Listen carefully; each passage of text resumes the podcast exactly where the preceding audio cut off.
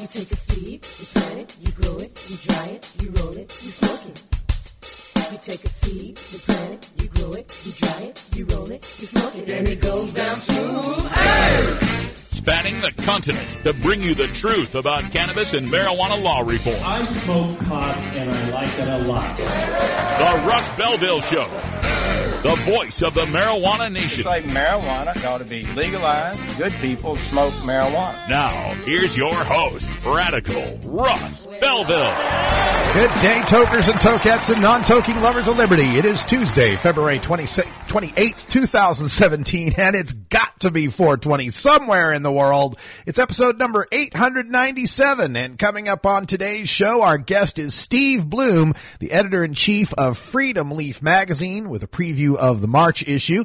In our Cannabis Focus, we'll take a look at Jeff Sessions, our Attorney General's latest comments on marijuana and the opioid epidemic. We'll follow that up in drug war data mining with the science on marijuana and opioids. And in today's Radical Rant, we'll take a look at my home state of Idaho and ask how today's marijuana is so strong, it's making conservatives abandon states' rights. We'll get to all of that, but first, let's get to the cannabis headline news.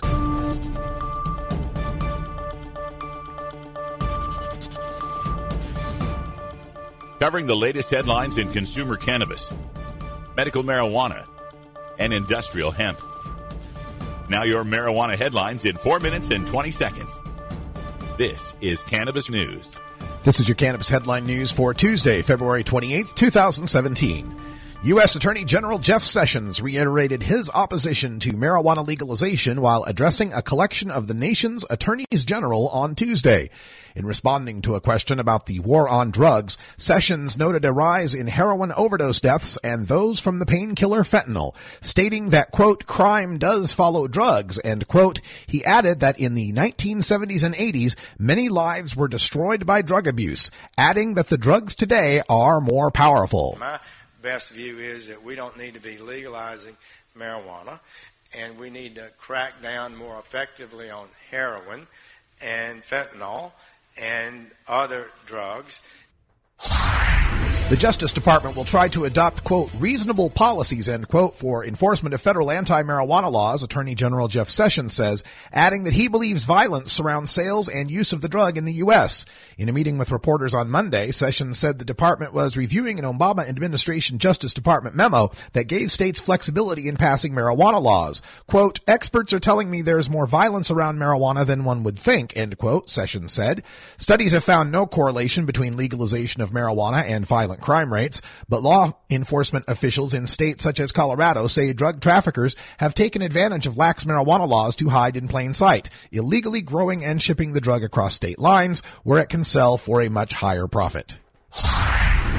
One of the world's largest marijuana festivals, which is expected to be held this week on tribal land outside of Las Vegas, has been facing a possible shutdown for the past two weeks, according to a letter sent by federal officials earlier this month. U.S. Attorney Daniel Bogden, based in Las Vegas, sent a February 16th letter to the Moapa Paiute tribe, reminding the tribe that the transport, possession, use, and distribution of marijuana is illegal under federal law.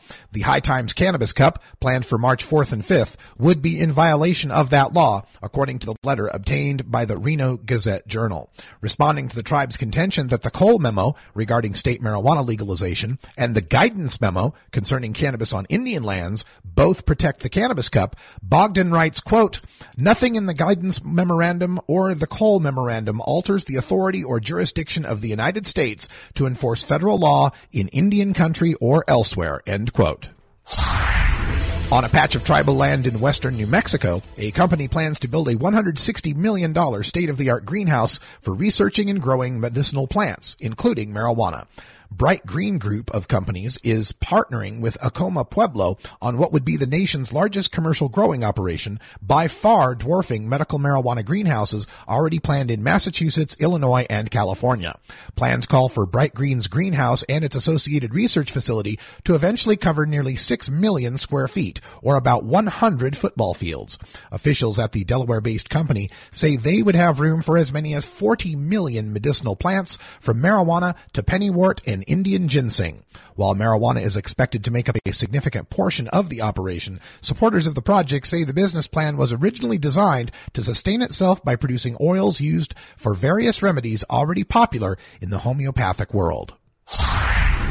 A Senate panel in the Georgia General Assembly has approved legislation that would reduce the punishment for possessing small amounts of marijuana. The Senate Judiciary Committee voted Monday to advance the bill sponsored by Senator Harold Jones II, a Democrat from Augusta. Under the legislation, possession of up to two ounces of marijuana would be punishable as a misdemeanor rather than a felony as is currently the case. The bill goes next to the Senate Rules Committee. Also yesterday afternoon, a House committee has approved a bill greatly expanding the list of conditions that qualify for access to medical marijuana. The House Judiciary Non-Civil Committee voted in favor of the proposal, which is sponsored by Representative Allen Peake, a Macon Republican. It moves to the House Rules Committee for further consideration.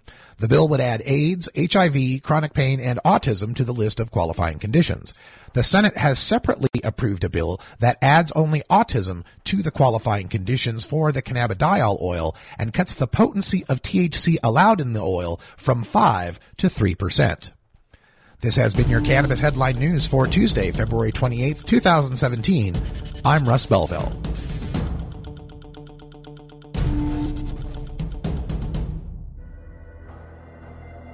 In the interest of fair and balanced journalism, the Russ Belville Show presents the anti drug public service announcement of the day.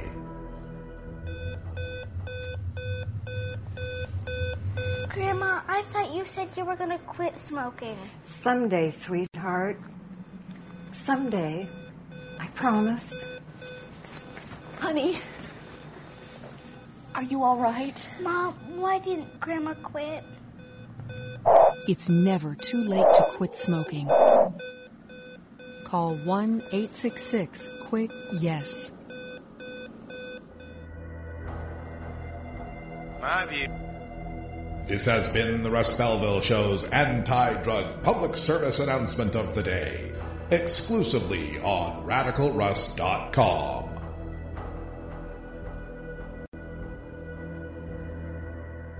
Hey everybody, it's Radical Russ here from 420 Radio, inviting you to be like me and get your ink done at Lucky Horseshoe Tattoo, Fort Worth's most female-friendly, clean, sterile, awesome tattoo shop.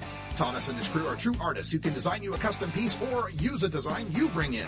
Lucky Horseshoe Tattoo also offers all styles of tattooing as well as piercings and all-around fun.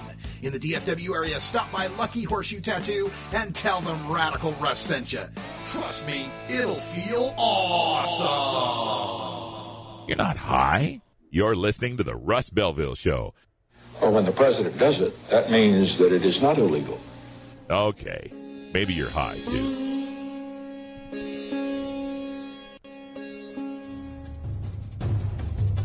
Warning. Hits taken on this show are larger than they appear. Do not try this at home. These people are professionals.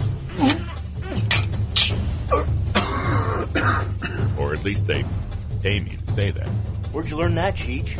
Drug school. A public service message from the Russ Belville Show.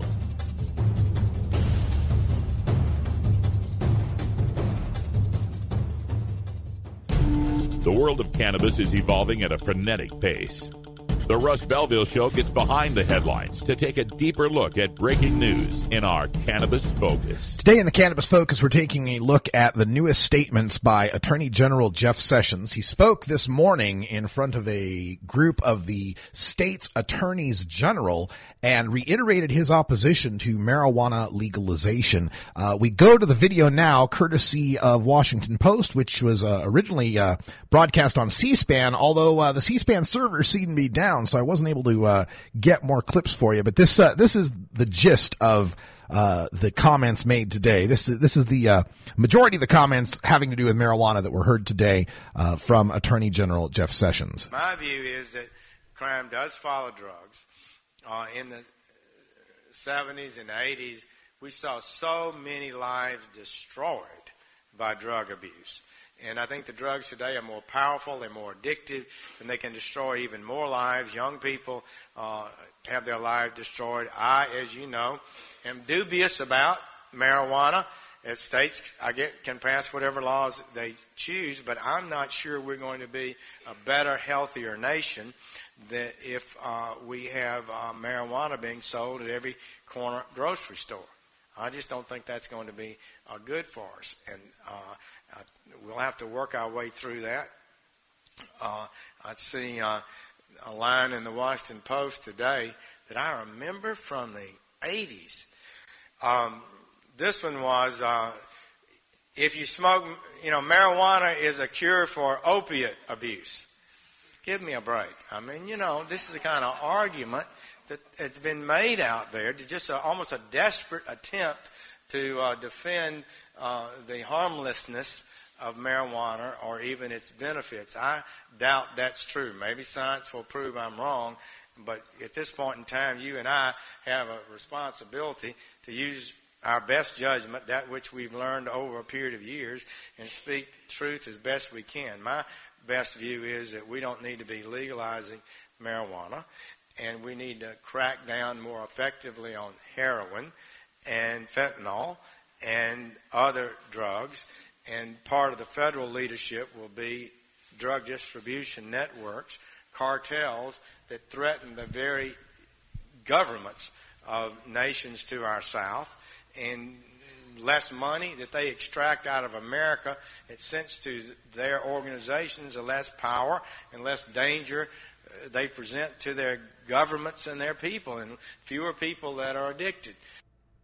That's Jeff Sessions, our nation's attorney general, speaking earlier today in front of the nation's attorneys general. It was the National Association of attorneys general that we're speaking today. And uh, once again, Sessions uh, reiterating a lot of the points that he's made earlier uh, in his career that we've played for you here on the Russ Belville show. Uh, it's the same verse as the first. And uh, when I brought a lot of this up, uh, when Jeff Sessions was in his uh, hearings, his confirmation hearings, I had uh, many people responding to me saying, "Yeah, he's he's uh, he's gonna follow the Trump administration's or Donald Trump's views. Donald Trump is states' rights. Uh, Donald Trump doesn't want to go after the money in the marijuana world." And and I said, listen to his comments from before he was uh, in the hearings right? When someone's in a confirmation hearing, they're going to put their best foot forward. They're going to hide some of their more radical views. But before that, when he was a senator, he was involved in some hearings where he made his views quite clear. This was before he became attorney general, where he's talking about the potency of marijuana. Marijuana is, is stronger today, several times stronger than the marijuana of the 1960s, and it does impact. So that's before, and then this was what he had to say this morning. And I think the drugs today are more powerful, they're more addictive. When he was uh, uh, addressing uh, the attorney generals uh, in confirmation hearings, uh, Loretta Lynch or Eric Holder, he talked about how he worried that the lax treatment toward drugs was leading us toward a repeat of the 60s and 70s. It's just tragic to me that we're making the same mistakes we made in the 60s and 70s. And he lauded the work of Nancy Reagan and the whole Just Say No program of zero tolerance for drugs. Drug use had dropped dramatically since Nancy Reagan started the Just Say No program, and drug use began to steadily reduce. It's now beginning to steadily increase. And he reiterated those kind of thoughts uh, about the earlier decades in his speech today. Uh, in the 70s and 80s, we saw so many lives destroyed by drug abuse. He also, before he became uh, the attorney general, uh, was a staunch proponent of the so-called gateway theory that using marijuana or allowing marijuana to be used is going to lead to crime and harder drug use. And it's false that marijuana use doesn't lead people to more drug use. He said that uh, people who deny this because you know they've seen the science that has proven that there is no such thing as a gateway from marijuana to harder drugs. uh, he will flat out deny the reality of that science. They go on to more serious drugs, which tends to happen. You can deny it if you want to, but it tends to happen. Uh, there'll be even greater causes. These are the kind of things that we're going to see throughout the country, and you'll see cocaine and heroin uh, increase more than it would have, I think, had we not talked about it. That's what he had to say before he became Attorney General. He now says this after he has become Attorney General. My view is that crime does follow drugs. Marijuana is a cure for opiate abuse. Give me a break. I mean, you know, this is the kind of argument that has been made out there, to just a, almost a desperate attempt to uh, defend uh, the harmlessness of marijuana or even its benefit. And as far as Jeff Sessions is concerned, marijuana is a very harmful substance. He quotes a couple of studies that have come out uh, that have said that there's some sort of cognitive or mental health issues with the use of marijuana. This was before he was Attorney General. Marijuana users have abnormal brain structure and poor memory, and that chronic marijuana use may lead to brain changes resembling schizophrenia. Heavy cannabis use in adolescence causes persistent impairments in neurocognitive performance and IQ, and use is associated with increased rates of anxiety, mood, and psychotic thought disorders. And now that he is Attorney General, in his speech this morning, he once again uh, laid out his case that uh, marijuana is not good for people and should not be tolerated. I'm not sure we're going to be a better, healthier nation that if uh, we have uh, marijuana being sold at every corner grocery store.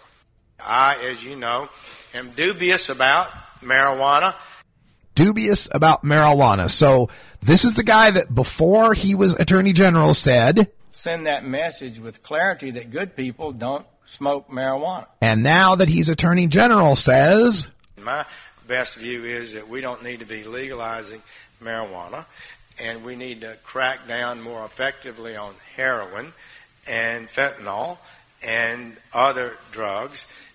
There were a couple of other quotes uh, that he uh, gave to the National Association of Attorneys General at their winter meeting, and uh, was unable to get recordings of these again because there's a problem with Amazon's server farms today, and uh, C-SPAN video is stored out there. He says, Quote, I do not believe that this pop in crime, this increase in crime is necessarily an aberration, a one-time blip. I'm afraid it represents the beginning of a trend, and I think what really concerns me in the bottom of all of that is also the increase in drugs in America. So they tend to follow one another. That's what happened in the 60s and 70s, and I think it could happen now. He also says, quote, I've had an interest over the years and it took some time, maybe 20 years, but the murder rate was half in America what it had been. Drug use was down among kids. We had prevention programs in every community and many of you and I spent a lot of my time working try to create a message of the danger of illegal drugs and the crime does tend to follow drug use. Anybody observed history, they know that's true. End quote. He also says that President Trump, uh, quote, has given me a direct order to take charge and lead an effort against drug cartels, international drug cartels, and they are growing in strength. And we got so much of it coming right across the Texas border and all across the Mexican border, and we can do better there. End quote. And I think the rest of this, oh, the final one, uh, the, uh, the fentanyl, uh, quote in its, in full is quote, my best view is we don't need to be legalizing marijuana and we need to crack down effectively on heroin and fentanyl and other drugs. And part of the federal leadership will be drug distribution networks, cartels that threaten the very government of nations to our south and less money they extract out of America, less danger they present to their governments and their people and fewer people that are addicted. End quote. So this is the attorney general and again, no shots have been fired yet. We have yet to have a raid or a letter or an injunction, but all of the warning signs are there. all of the messages being delivered by Sean Spicer, by Attorney General Sessions, and by Donald Trump indicate a willingness to go after state legal marijuana. And this message from the U.S. Attorney in Nevada going after the High Times Cannabis Cup on Indian land gives further credence to the idea that a federal crackdown is imminent in the states that have legalized marijuana. I urge everyone to be careful and be ready. It's gonna get difficult. Is this some kind of bust? Yes, it's very impressive, but we'd just like to ask a few questions. All right, that sound means it's time for our 20 after break. It's 420 in Denver, Colorado. We'll be back with some drug war data mining. We're going to take on that comment uh, by the Attorney General about marijuana and opiate abuse. Not that he'll recognize science, but uh, at least the rest of us can.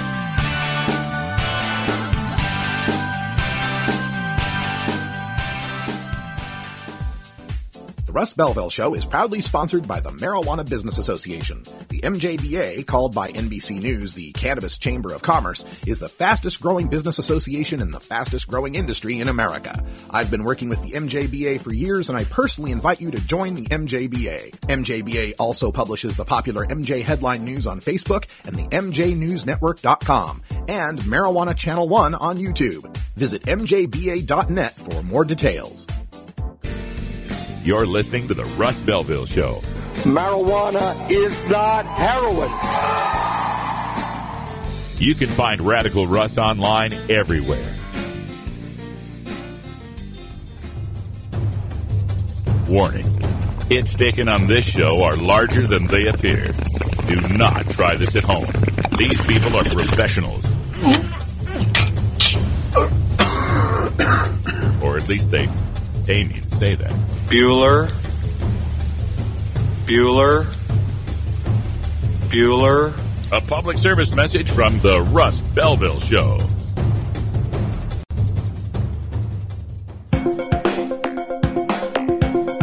Promoting the end of adult cannabis prohibition is easy because we have facts, science, reason, compassion, evidence, truth, and logic on our side. It's even easier when researchers catalog it all for us. Learn how to gather the facts on marijuana use, arrests, seizures, rehabs, drug tests, and more on this edition of Drug War Data Mining. Earlier this morning, the Attorney General of the United States, Jeff Sessions, had this to say about marijuana and opiate abuse. Marijuana is a cure for opiate abuse. Give me a break. I mean, you know, this is the kind of argument that has been made out there, to just a, almost a desperate attempt to uh, defend uh, the harmlessness of marijuana or even its benefits. At the end of the quote, he says, I doubt that's true. Maybe science will prove I'm wrong. End quote. Well, Christopher Ingraham, writing for the Wonk blog on the Washington Post, has responded in, an, in a column called Attorney General Sessions Wants to Know the Science on Marijuana and Opioids. Here it is. Great work by uh, Ingraham once again, as usual. Uh, some basic statistics. Opioids killed 33,000 people in 2015. In 1999, opioids killed 8,000 people. So the uh, DOJ, which heads up uh, the DEA as well, continues to say there's no medical benefit in marijuana, and yet they also are saying this opiate epidemic is uh, out of control. We need to do something about it. Well, here is the evidence we have on marijuana and opiates. Number one, marijuana is great at treating chronic pain especially neuropathic pain. The National Academies of Science, Medicine, and Engineering found strong evidence showing marijuana is effective at dealing with chronic pain in adults relative to a placebo trial. And numerous, numerous trials and experiments have shown that people treated for pain with marijuana were, quote, more likely to experience a significant reduction in pain symptoms, end quote. So just giving people the option of being able to use marijuana to treat their pain is going to have a huge effect on the problem of opiate abuse. People aren't using these opiates necessarily just to get high. They're using them because they're in pain. According to statistics, Americans consume 80% of the world's opiate painkiller supply. 80% for long-term treatment of chronic pain. And of course, these are highly addictive and can cause fatal overdose. Now, of course, marijuana has no lethal dose. It is impossible to overdose and die from marijuana. Uh, some people can become dependent on cannabis, but far less to the extent that they can on opiate based drugs and with a withdrawal that cannot kill you like an opiate based withdrawal can. Number two, states with medical marijuana laws have fewer opiate deaths. This was a 2014 study in the Journal of the American Medical Association's Internal Medicine found that between 1999 and 2010, states that had medical marijuana laws saw 25% fewer opiate overdose deaths. And the effect grew over time. More lives were saved every year that the program was in effect more year after year. Now it's just correlative. Can't directly say marijuana caused this. However, it lends credence to the idea that giving people the choice of a non-addictive, non-toxic painkiller can lead to less opiate death. Another paper, this was the National Bureau of Economic Research, found that the presence of medical marijuana dispensaries in a state was linked to a 15 to 35% decrease in admissions to substance abuse treatment centers and a similar decline in overdose deaths. And this took much more data into account than the previous study that we just talked about. Fewer overdoses, fewer abuse problems with opiates in states that have medical marijuana dispensaries. In 2016, Columbia University, they produced a paper that showed that after a state passes a medical marijuana law, fewer drivers in those states test positive for opioids after fatal car crashes. Fewer users, fewer individuals are using opiates in these states that have medical marijuana. This was corroborated by another study conducted last year that looked at what happened to Medicare Part D painkiller prescriptions in states with medical marijuana laws. And they found that the typical physician in a medical marijuana state prescribed 1,826 fewer doses of painkillers for Medicare patients in a given year. And again, why? Because people that have access to non-toxic medical cannabis, especially the seniors who are going to be on Medicare, are going to use less opiates. We've seen seniors as the fastest growing demographic of consumers of cannabis, tripling their numbers in the past decade or so. We also find that among chronic pain patients, marijuana use means less opiate use. This was a, a, study published last year in the Journal of Pain that found chronic pain patients who reported marijuana use were 64% less likely to report opiate use, more likely to report good quality of life, and less likely to report negative side effects from their medication. That's nearly two out of three patients reported by the Journal of Pain who are less likely to use opiates if they have access to medical marijuana. Now, all of these studies will always have a caveat that more study is needed, more research is needed, more clinical trials are needed to confirm some of these findings, to take them to the level of double blind, placebo controlled studies in some cases. But of course, that is hamstrung by the fact that marijuana remains in Schedule 1 against all scientific and medical understanding. Keeping it in Schedule 1 means it's tougher for researchers to get a hold of it, tougher for them to conduct experiments and research on it. Self-fulfilling prophecy, Attorney General Sessions, if you don't let us study it, we can't show you the science to prove that you're wrong. Although we still have plenty of science now showing you're wrong. All right, we're going to take a break. When we come back, we got Steve Bloom from Freedom Leaf with the issue preview coming up next. This is the Russ Belville Show on CannabisRadio.com.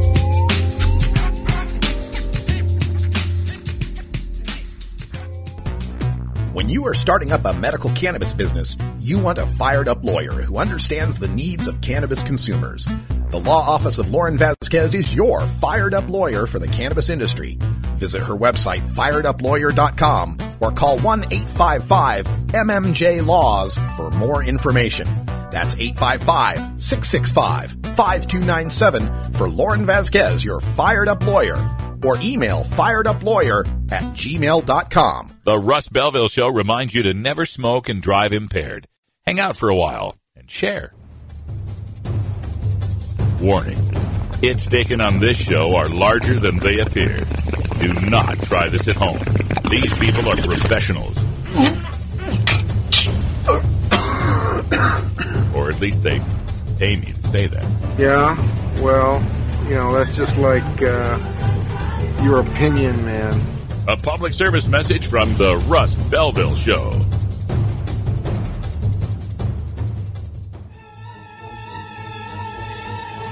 The best weapon you can have in the Prohibition War is your mind.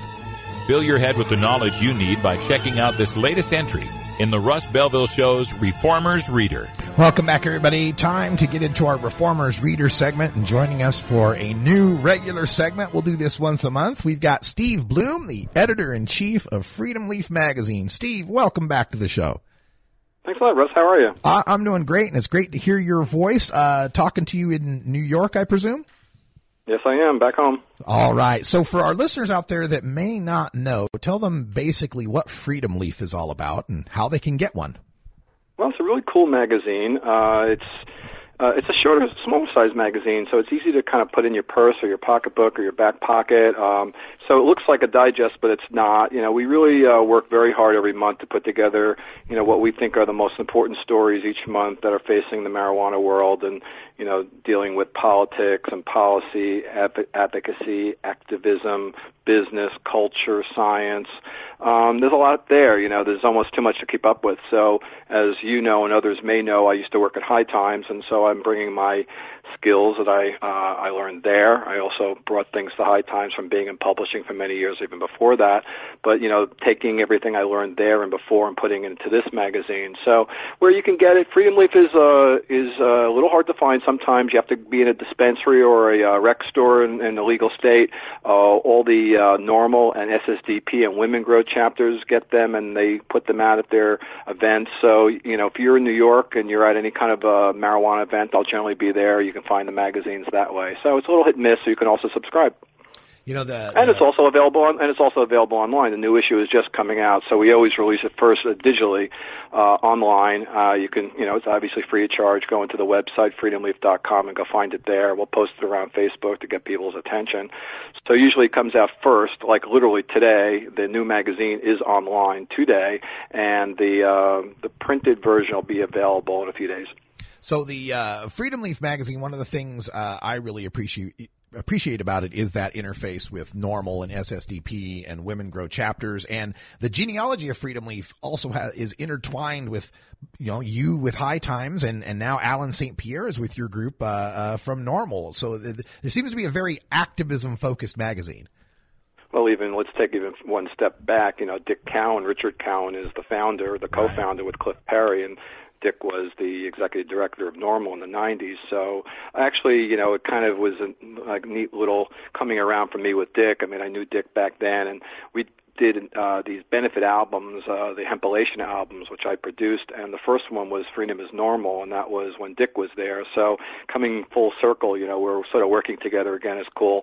And yeah, the relationship with Allen, uh, you know, leaving NORML and coming over to work with us, it's really have, just a treat to have Allen St. Pierre on the phone uh, when we do our conference calls and just, you know, pick his brain about the latest. You know, this morning we're talking about you know what happened. You know, with the latest you know comments from either Spicer or Sessions, and it's always an interesting uh, take. So it's great to have Allen aboard. Uh, and you know, so yeah, NORML uh, SSDP, uh, Women Grow, uh, and we're also looking to work with some of the other organizations, NCIA, and anybody else who really wants to you know work with us. We're we're ready to work with them.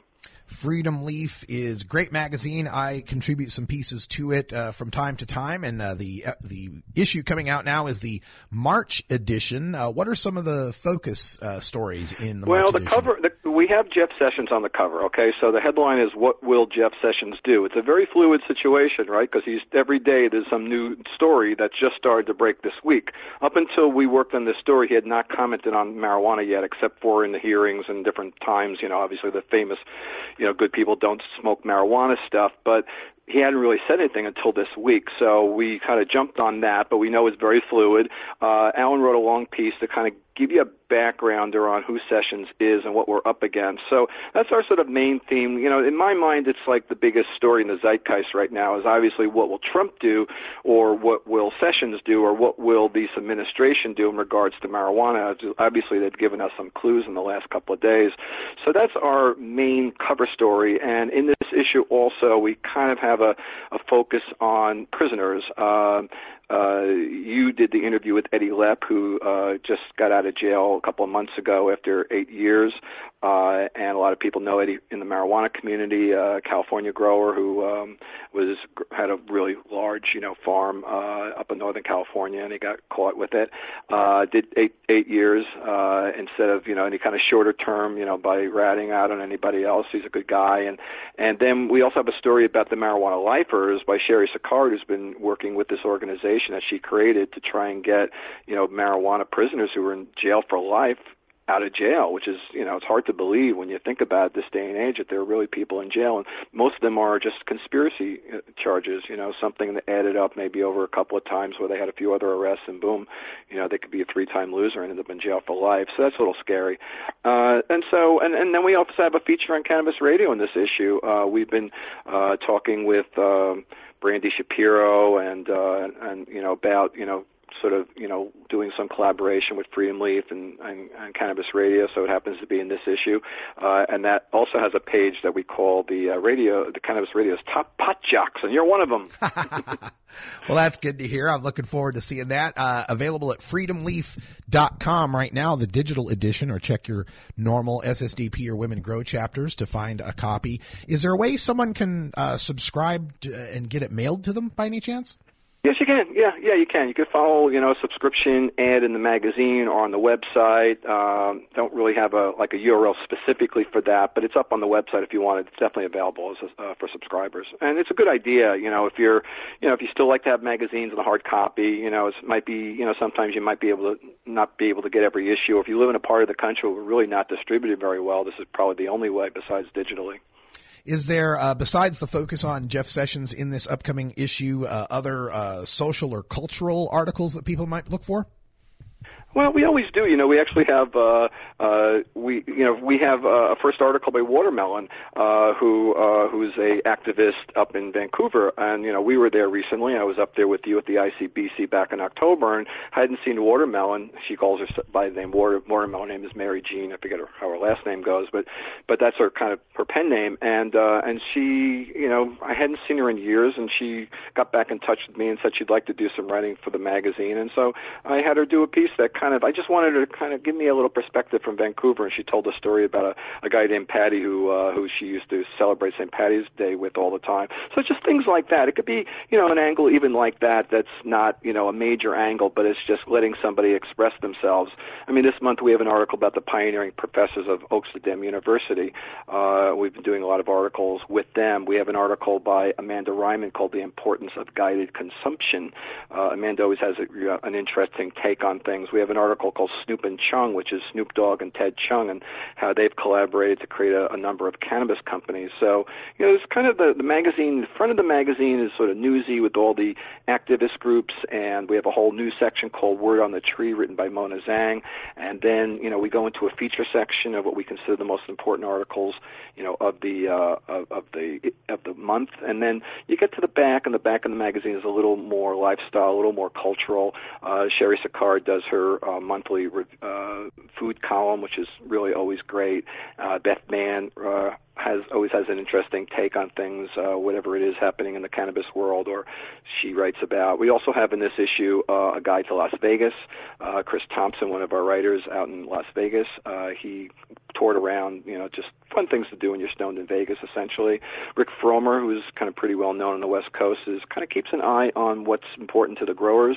And article in this month is the pesticide problem and how growers are dealing with increased uh, uh, testing and how to handle that. Uh, and um, we have reviews also in the back. We always have a couple of reviews. I'm a music guy, so we like to have you know a music review or a book review. This month it's the Dear Jerry uh, uh, compilation of artists performing the music of Jerry Garcia. So if you see a lot of Deadhead stuff in the magazine, it's because of me.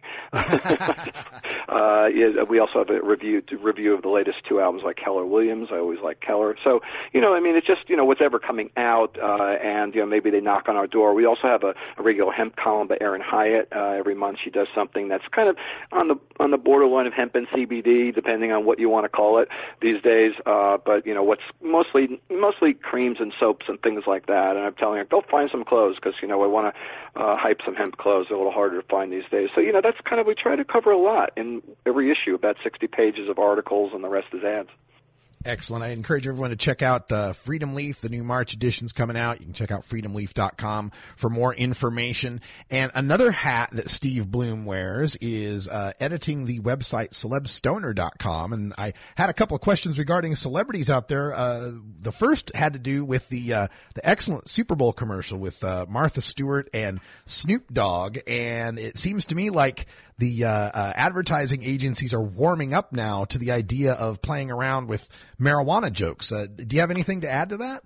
Well, I hope so. You know, I mean, that's just one of you know, every once in a while one sneaks in there. You you wait every year at the Super Bowl to see if there's going to be a Doritos ad. You know, it's catering to the stoners, right? Yeah, it never yeah. happens, but this year, you know, this year, you know, it was the, it was this one, and so, um, you know, I I think it's a good thing, but you know, also that was done way before things are changing. So who knows what's going to happen? You know, are the is the advertising com- community going to be that brash now that there are some threats, you know, being directed at marijuana? So we'll see if this is just kind of a one-off thing. But it was really funny. We also seem to have a, a bunch more uh, sitcoms and even family dramas that are revolving around the issue of marijuana. I know Kathy Bates was involved with something, and uh, wasn't there? Oh, uh, Doug Benson's got his High Court show that's coming up. Any other uh, things on the entertainment horizon we should be uh, looking for?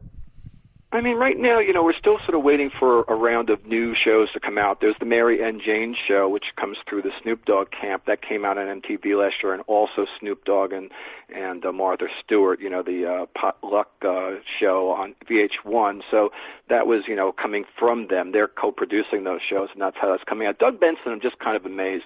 That guy always comes up with something new. You know, he just, you know, Doug kind of goes away for a little while and he hatches something else. And I'm sure this is out of, you know, he he came up with. He, now he's Judge Doug, and here's a guy who's, you know, calling it the High Court and on Comedy Central. And there's basically it started last night, and it's only a 15 minute program right now. They're giving him 15 minutes, and then you go into Tosh point two oh. So they're not giving him a lot of time. It's one, you know, like basic, you know, scenario with a judge and two people arguing about something and and a, and a funny bailiff. And then, you know, they have to go back to deliberate. And of course, they have a big bong and they're deliberating. This is on Comedy Central.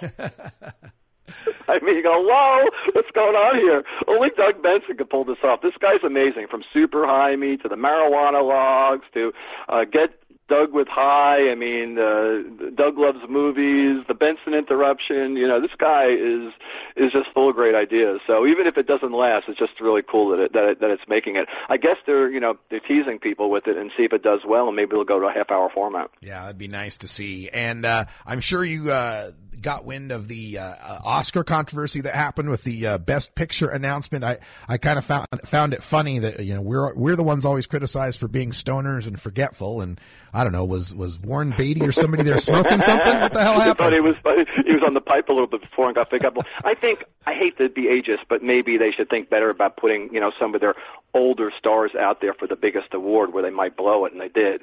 You know, I mean, it, it, didn't take too much for him to basically say, "Hey, I got the wrong envelope. You got the other one." You know, Yeah. it would have looked funny, but at least he could have said that. Hey, uh, this is not the right envelope. I don't know why he couldn't do that, but I guess you know, under the pressure and the moment, and you know, maybe they really wanted you know La La Land to win too. And you know, I'm I'm reading some stories, you know, with sort of the subtext of all this. You know, what was really going going on. If you're a black person seeing this go on, you know, it's sort of some sort of continuation of not getting affirmed for the great work you do and have to sort of get a sort of a backseat way of being uh, awarded. Um, and uh, you know, I mean, as the show was going on, it did look like a La La Land sweep. But you know, I was thinking back to you know, remember a few years back when uh, Brokeback Brokeback Mountain was cruising along, look, they they were going to win it, and then Crash kind of stole the the Academy Awards. Like, what the hell happened? It looked like it was right in their pocket, and it kind of happened the other night too, with you know, La La Land's winning everything except for screenplay and Best Supporting Actor that won six awards to two by Moonlight, and then all of a sudden, you know, Moonlight won. So I think all of those things combined, like I don't think people expected it to happen. I think the white people who were giving out those awards at that time, you know, were sort of had their idea in them. Oh, it's going to be La La Land, so you know, I don't even have to open the envelope.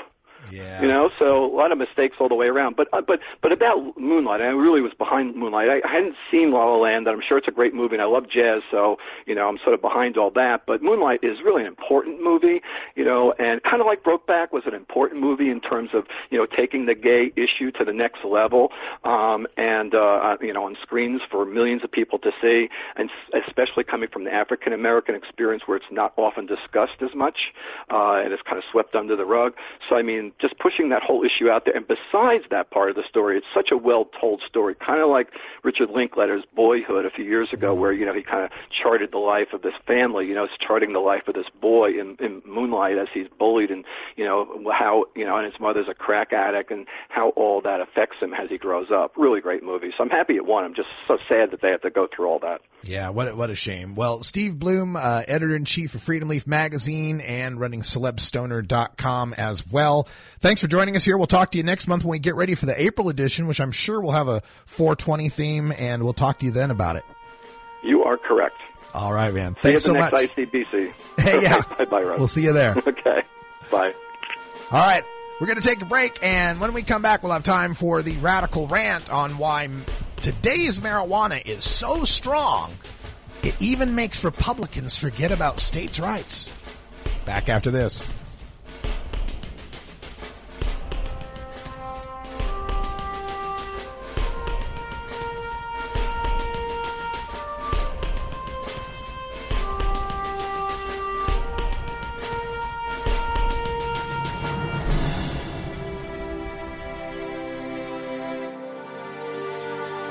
This is the Russ Belville Show on CannabisRadio.com.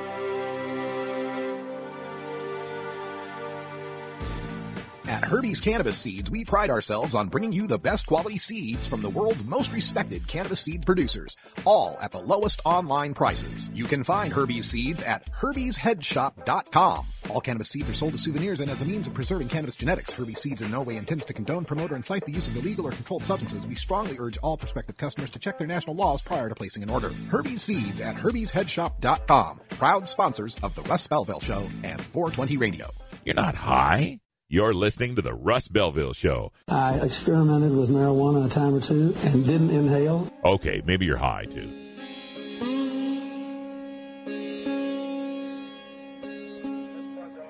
This is Radical Russ Belville with a word about dealing with police.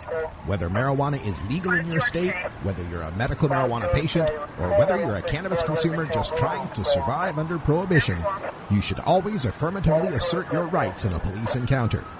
This means you don't answer police questions without your attorney present, and you never consent to a search.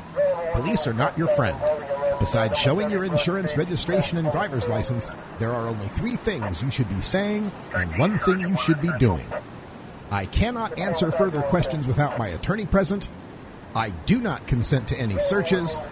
Am I under arrest or am I free to go? And then leave once you've been cleared to go. Don't stick around for any little talks the officer wants to have. Learn this lesson well, and unlike me, you won't have a criminal record. This has been a public service announcement from the Russ Belville Show.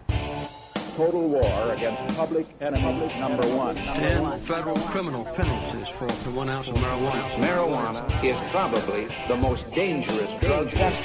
Legalization is just another word for surrender. I experimented with marijuana and didn't inhale. This is not medicine. This is a Cheech and Chong show. Encourage people to use less drugs. Use less I am drugs. That was that was the point. I think we'd be a mistake to legalize. Negative reports coming out of Colorado.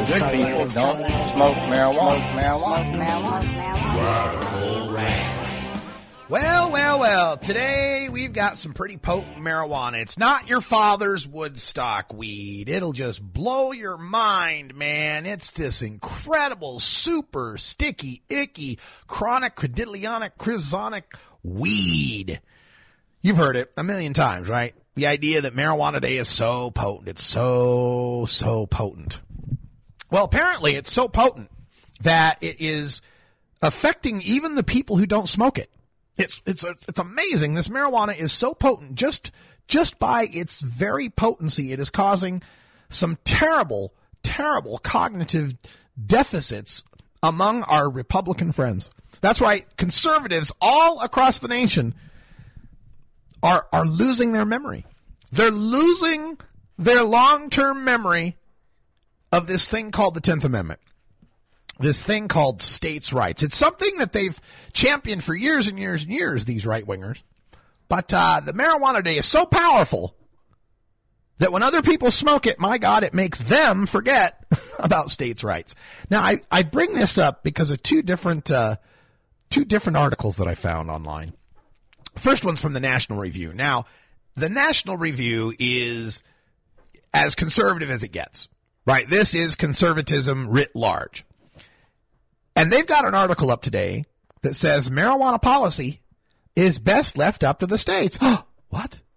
A states' rights position? Holy schmoly. So I checked this out.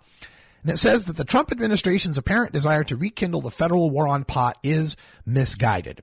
In withdrawing federal protection for ch- transgendered students, the Trump administration paid tribute to our federalist system. Quote, the president believes that this is a states' rights issue, said White House spokesman Sean Spicer. We are a states' rights party. The president, in a lot of issues, believes that these issues are states' rights issues. End quote. Yet hours later, the administration had little use for federalism in announcing that it would punish states that legalized marijuana. According to Spicer, we should expect to see greater enforcement of federal marijuana laws regardless of states' marijuana laws.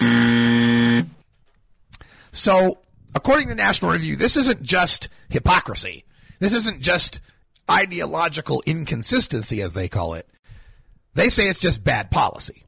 And the rest of the article goes on to discuss the reductions in arrests and the the way that the uh, marijuana legalization has has impacted the Mexican cartels has has caused a lot of their growers to have to switch to other crops because marijuana is just not that profitable anymore.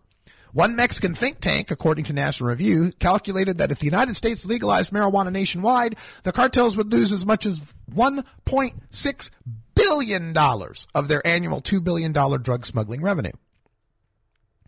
And they continue by saying these decisions are best left up to the 50 states. And points out that the Constitution specifies just four federal crimes. There's just four federal crimes treason, piracy, counterfeiting, and crimes committed on the high seas or against the law of nations. Now, there are more than 4,000 federal crimes. The Constitution had four. There are now 4,000, with 50 new federal crimes every year. So the folks at the National Review get it. Apparently, these conservatives aren't affected by this super hyper potent skunk weed that causes conservatives to forget about states' rights. But there's one place, oh, folks, there's one place where the marijuana is so potent that the state is surrounded by states that have legalized this hyper potent weed.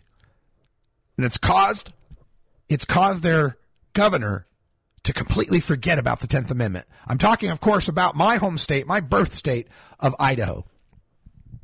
Now, in on January 30th, Idaho's governor, Butch Otter, and runner up for most gay name for a weasel, Butch Otter, uh, wrote a letter on January 30th asking for more federal law enforcement against Idaho's neighbors of Washington, Oregon, Nevada, Montana that have legalized or medicalized marijuana.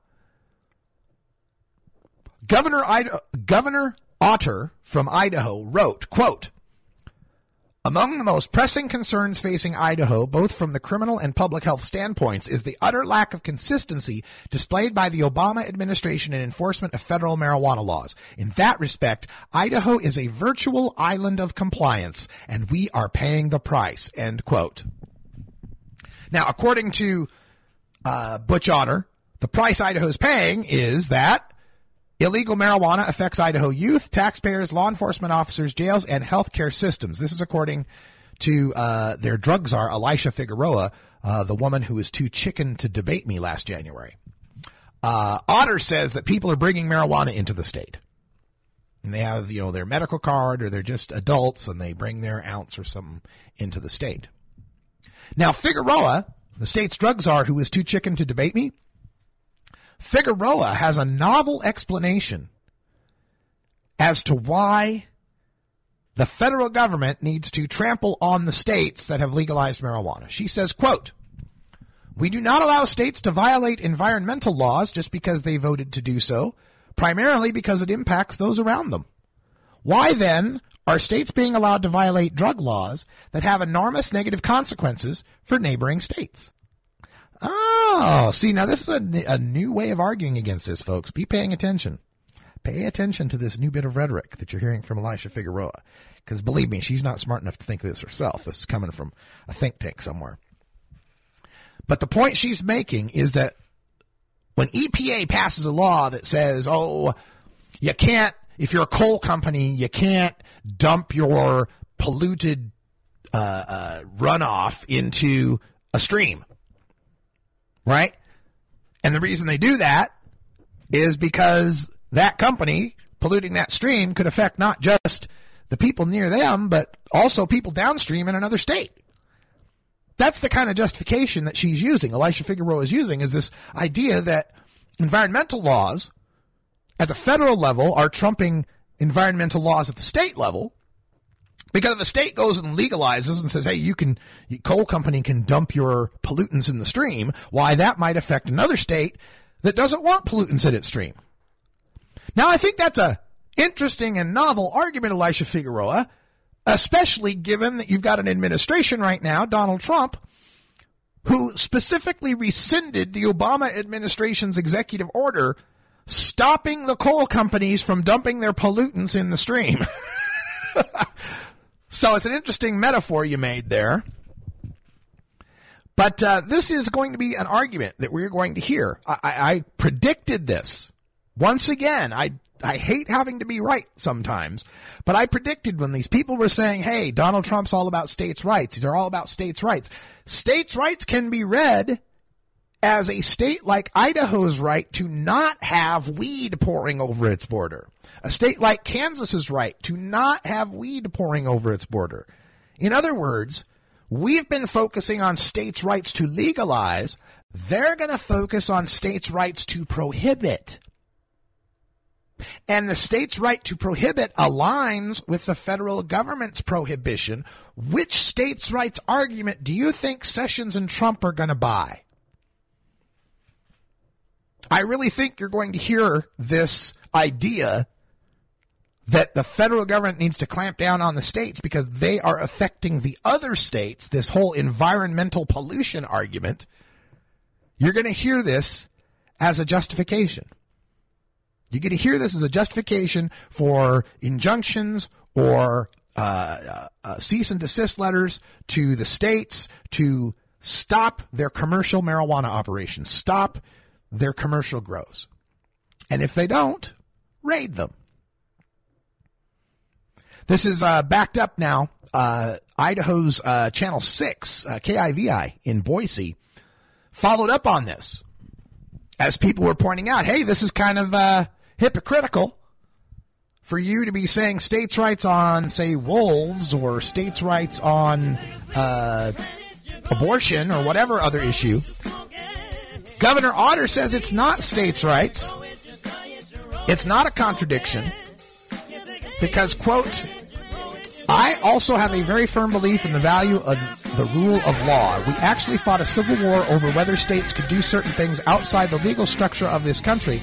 I don't think it's out of character for me as a states' rightsist, a 10th Amendment person, to say enforce the law, end quote. Um, Butch, that whole Civil War is what set up the supremacy of the federal government over the states. so you want to defend that? You're not getting out of the hypocrisy. You're reiterating it. You're underscoring it. You're doubling down on your hypocrisy. These people. That's all the time we got for hour one. Stay tuned for hour two live. I'm Radical Russ. Until next time, take care of each other, tokers! This is the Russ Belville Show. The Russ Belville Show is blogging and podcasting daily at radicalruss.com. You take a seed, you